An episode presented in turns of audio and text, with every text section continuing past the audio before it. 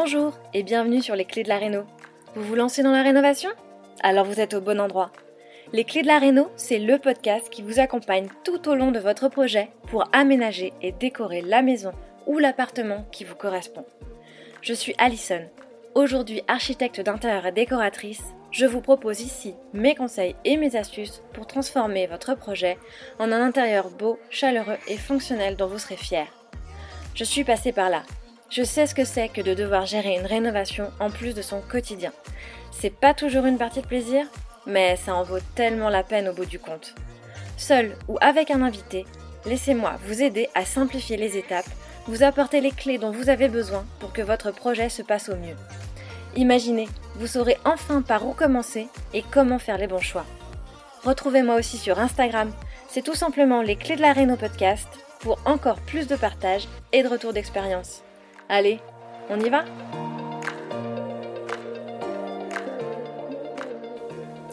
Bonjour, bonjour et bienvenue dans ce nouvel épisode de Les Clés de la Réno, le podcast. Je suis très contente de te retrouver aujourd'hui après cette semaine d'absence. Et tu as pu le remarquer, j'ai un peu de mal à rester à flot en ce moment, mais j'espère que tu es toujours là parce que moi, j'ai toujours autant de passion à te transmettre sur la Réno. Et on se retrouve aujourd'hui pour aborder un sujet important auquel on est tous confrontés quand on se lance dans un projet de rénovation. C'est le cas du mur porteur et de l'opportunité d'ouvrir ou non ce type de mur ou comment procéder parce que ce n'est clairement pas une question à prendre à la légère. C'est ce qu'on va voir ensemble. J'ai moi-même été dans cette situation avec ma maison, celle que j'ai rénovée en 2017 ici en Bourgogne et que je m'apprête à quitter puisqu'effectivement, peut-être que tu ne le sais pas encore, mais je quitte cette belle région pour aller m'installer en Loire-Atlantique du côté de Pornic. Et j'avoue, j'espère bien pouvoir me lancer dans une nouvelle réno prochainement. Stay tuned, comme on dit. Enfin, tout ça pour dire, dans cette maison, nous avons fait pas moins de trois ouvertures de porteurs. Des ouvertures que je ne regrette absolument pas, qui ont permis d'ouvrir l'espace de notre pièce à vivre et de faire entrer la lumière dans cette maison ancienne qui ne disposait d'aucune ouverture au sud. Mais avec le recul, je me dis aussi que pour certaines d'entre elles, on aurait pu voir les choses autrement et faire différemment.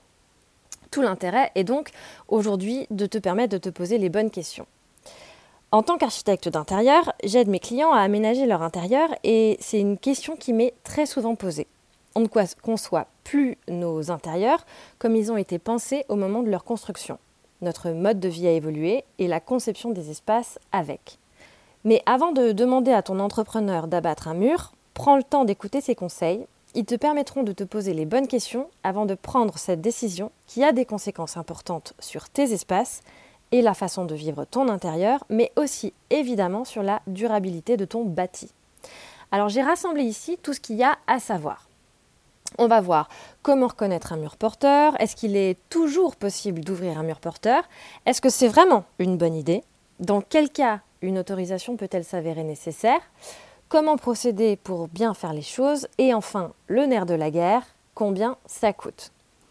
Avant ça, si tu es ici, c'est que tu vas bientôt commencer tes travaux de réno et rien de mieux que de te procurer mon guide essentiel pour savoir par où commencer et connaître les trois étapes qui sont selon moi indispensables pour réussir son chantier.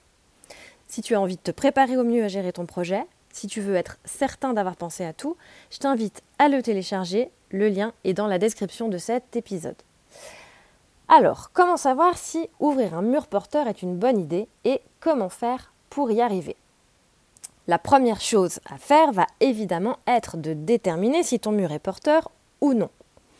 Un mur porteur est par définition un mur qui soutient la structure d'une habitation depuis le sol jusqu'à la charpente. Il joue un rôle de pilier dans la stabilité du bâtiment. Il est normalement construit avec des matériaux résistants comme la pierre, la brique, le béton ou encore le parpaing. Il peut s'agir d'un mur de façade, évidemment, les quatre murs de façade sont porteurs, mais aussi d'un mur intérieur qui vient en soutien. On appelle ça un mur de refend. Alors, comment savoir si un mur est porteur?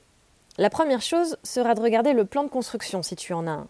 C'est la meilleure référence pour identifier les murs porteurs. Ils sont représentés par des lignes épaisses, tandis que les cloisons sont représentées par des lignes plus fines. Alors si tu n'en as pas, et c'est souvent le cas en rénovation, tu devras étudier l'emplacement des murs. Les murs centraux de grande taille sont le plus souvent des murs porteurs. La présence de poutres est également un bon indice. Si des poutres apparentes ou présentes sous un faux plafond viennent s'appuyer sur un mur, c'est qu'il est porteur. S'il est au rez-de-chaussée, tu peux te rendre au sous-sol pour observer la position des poutres qui se trouvent au plafond. Tu peux également monter au grenier si c'est possible et observer le sens des poutres et des solives qui soutiennent le plancher. Les murs porteurs croisent le plus souvent les poutres de façon perpendiculaire. Ensuite, si tu veux, tu peux regarder l'épaisseur des murs. En raison de la charge qu'ils doivent supporter, les murs porteurs sont plus épais que les autres. Et enfin, la sonorité du mur. Pour déterminer si un mur est porteur ou non, tu peux faire une petite tape sur le mur en question. On voit souvent les artisans le faire quand ils se posent la question. Si les mains sont pleins, il s'agit probablement d'un mur porteur. Par contre, si les mains sont creux, il s'agit d'une cloison. Mais attention, la reconnaissance à l'oreille n'est pas une science exacte. Si le mur est recouvert d'un enduit ou de placo, il peut sonner creux, alors qu'il s'agit bel et bien d'un mur porteur. Aussi, une cloison peut sonner pleine si elle a soutenu une charge importante pendant longtemps. En effet, avec le temps, la charge de la structure a pu évoluer et venir s'appuyer sur des cloisons non porteuses au départ. On appelle ça une cloison semi-porteuse et crois-moi, sa démolition est tout aussi délicate qu'un mur porteur. Alors est-il toujours possible d'ouvrir un mur porteur? Généralement oui, dans tous les cas, il existe une solution technique pour y parvenir. À partir du moment où tu auras obtenu les recommandations techniques d'un professionnel qui sait exactement de quoi il parle puisqu'effectivement la contrainte technique est l'élément le plus prépondérant dans la faisabilité de la création de l'ouverture. Il va donc falloir trouver la solution la plus pertinente pour répartir les charges différemment en les déplaçant vers d'autres éléments structuraux, à l'aide peut-être d'une poutre, d'un ou plusieurs poteaux, ou encore la modification d'une dalle. Mais est-ce une bonne idée? Ça, c'est une bonne question à se poser. On peut vouloir casser un mur porteur pour créer des espaces ouverts dans son intérieur. Les espaces ouverts sont donc très courants dans notre mode de vie actuel, que ce soit dans une pièce à vivre, avec une cuisine ouverte sur le coin repas et le salon, ou encore avec une suite parentale qui intègre une salle de bain et un dressing. On aime associer plusieurs fonctions dans, dans une même pièce, pardon, car on aime l'idée qu'un même espace puisse être multitâche pour pouvoir profiter de plusieurs espaces à la fois et pouvoir les habiter en simultané par plusieurs membres de la famille. C'est souvent ce qui m'est demandé dans mes projets. Et je crois que je n'ai encore jamais rencontré de client qui me demande de conserver des pièces fermées avec des fonctions bien identifiées, alors que ça peut aussi avoir bien des avantages, je trouve personnellement, pour créer un intérieur plus chaleureux, plus cocon et plus facile à meubler. Donc abattre un mur intérieur pour relier deux pièces peut être un excellent moyen de donner l'impression que la maison est plus grande mais sois sûr de l'ampleur du mur que tu souhaites supprimer. Le fait de n'abattre qu'une seule partie du mur permet de conserver un sentiment de séparation des espaces, et donc des fonctions, et peut fournir l'espace mural nécessaire pour installer des éléments de cuisine, par exemple, ou du rangement. L'erreur la plus répandue avec les espaces ouverts, c'est de vouloir ouvrir tout le temps et beaucoup pour donner de l'air à son intérieur sans vraiment chercher à bien identifier les fonctions, ce qui crée inévitablement une sorte de flou à la fois visuel et fonctionnel, qui du coup ne sera pas agréable à vivre. Bien délimiter les espaces permet tout simplement de bien identifier les circulations, et donc de se faciliter la vie au quotidien, mais aussi d'optimiser les volumes, car c'est souvent au moment où on va réfléchir les espaces et comment les réorganiser pour que tout soit clair qu'on va pouvoir identifier les volumes non utilisés et donc réfléchir à comment les optimiser. Créer une bibliothèque, mettre une cloison séparatrice surmontée d'une verrière, un rangement fermé sur mesure ou encore un coin bureau ou que sais-je. Bref, si tu as envie de casser un mur porteur pour obtenir des espaces ouverts, réfléchis bien à comment tu veux vivre les espaces en délimitant précisément les fonctions de chaque espace pour donner de la clarté à ton intérieur. On peut aussi vouloir ouvrir un mur porteur en façade pour installer une baie vitrée, créer des accès sur l'extérieur ou sur une terrasse. Et dans ce cas, précisément, faire entrer encore plus de lumière est selon moi toujours une bonne idée. Là, tu n'as pas vraiment trop de questions à te poser. Si le mur que tu envisages d'abattre nécessite l'installation d'une poutre, tu peux alors faire le choix d'un IPN en acier et décider éventuellement d'exposer cette nouvelle poutre pour qu'elle constitue un élément architectural fort et donne du caractère à la pièce. Brute, avec un aspect rouillé ou peinte, elle contribuera inévitablement à l'ambiance que tu souhaites créer. Alors, parlons maintenant des autorisations. Est-ce qu'une autorisation est nécessaire quand on souhaite ouvrir un mur porteur? Effectivement, dans certains cas, tu devras obtenir une autorisation, même pour un mur intérieur.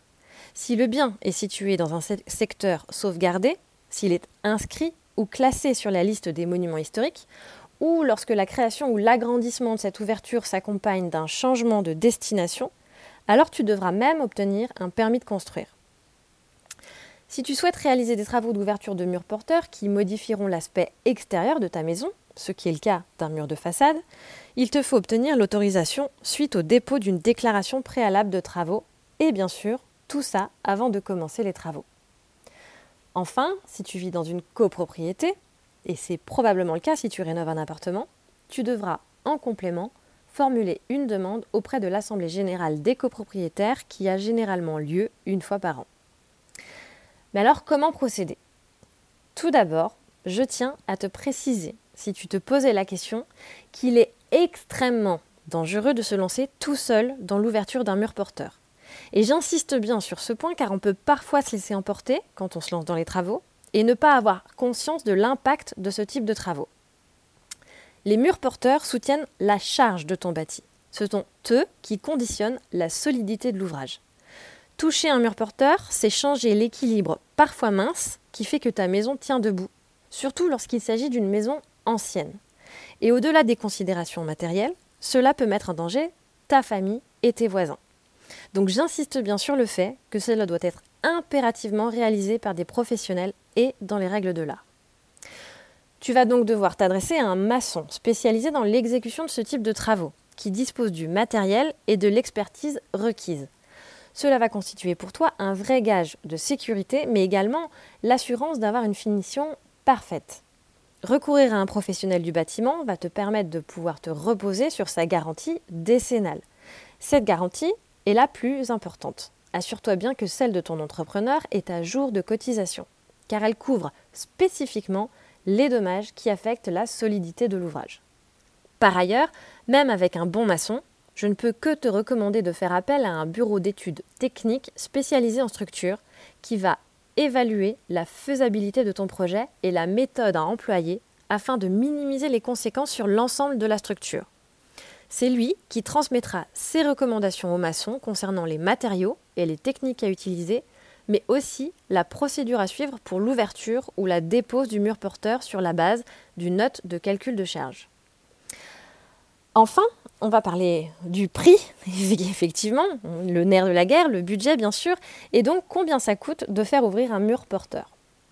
Alors, tu t'en doutes, il va être très difficile pour moi de répondre à cette question. Et les chiffres que je vais t'indiquer sont à prendre avec des pincettes car non seulement les prix en matière de travaux peuvent varier d'une région à l'autre ou selon que tu es en ville ou à la campagne, mais également en matière de murs porteurs, le prix fluctue selon le type de mur, le matériau dont il est composé, le type de structure qui sera installée pour le remplacer, que ce soit un IPN en acier ou une poutre en béton armé, mais aussi la taille de l'ouverture envisagée ou encore l'expérience du maçon à qui tu t'adresses. Évidemment, plus l'ouverture est grande, plus le coût de la main-d'œuvre est important car la technicité sera également plus complexe. À cela va s'ajouter le repositionnement des radiateurs éventuellement ou des réseaux, notamment électriques, qui vont augmenter le prix. Puis la finition, s'il est nécessaire de faire un ragréage pour combler les trous laissés par l'absence de mur, ou de plaquer les entourages pour que tu n'aies plus qu'à peindre. Ceci étant dit, je peux te dire d'expérience que l'intervention d'un maçon pour ouvrir un mur porteur s'élève à un prix entre 1200 et 1800 euros hors taxe du mètre linéaire. Cela devrait t'aider à faire une première estimation, mais je ne peux que te recommander de faire appel à plusieurs artisans pour obtenir plusieurs devis et comparer les prestations. Voilà, on est arrivé à la fin de cet épisode. J'espère qu'il t'a plu et t'aura permis d'obtenir tous les éléments à prendre en considération si tu envisages d'ouvrir un mur porteur dans ta rénovation. Si c'est le cas, n'hésite pas à me dire en quoi il aura pu t'aider, partage-le autour de toi ou sur Instagram. Je te remercie de ton écoute et je te dis à très bientôt. Si vous avez écouté jusqu'ici, c'est probablement que l'épisode vous a plu. Alors n'hésitez pas à en parler autour de vous, amis, famille, tous ceux qui rénovent sont les bienvenus. Vous pouvez aussi évidemment laisser un commentaire sur Apple Podcast ou une note 5 étoiles sur Spotify. Et si vous souhaitez être informé des prochains épisodes, n'hésitez pas à vous inscrire à la newsletter ou à me suivre sur Instagram. Le podcast, c'est fini pour aujourd'hui, mais je vous dis à très vite pour un nouvel épisode.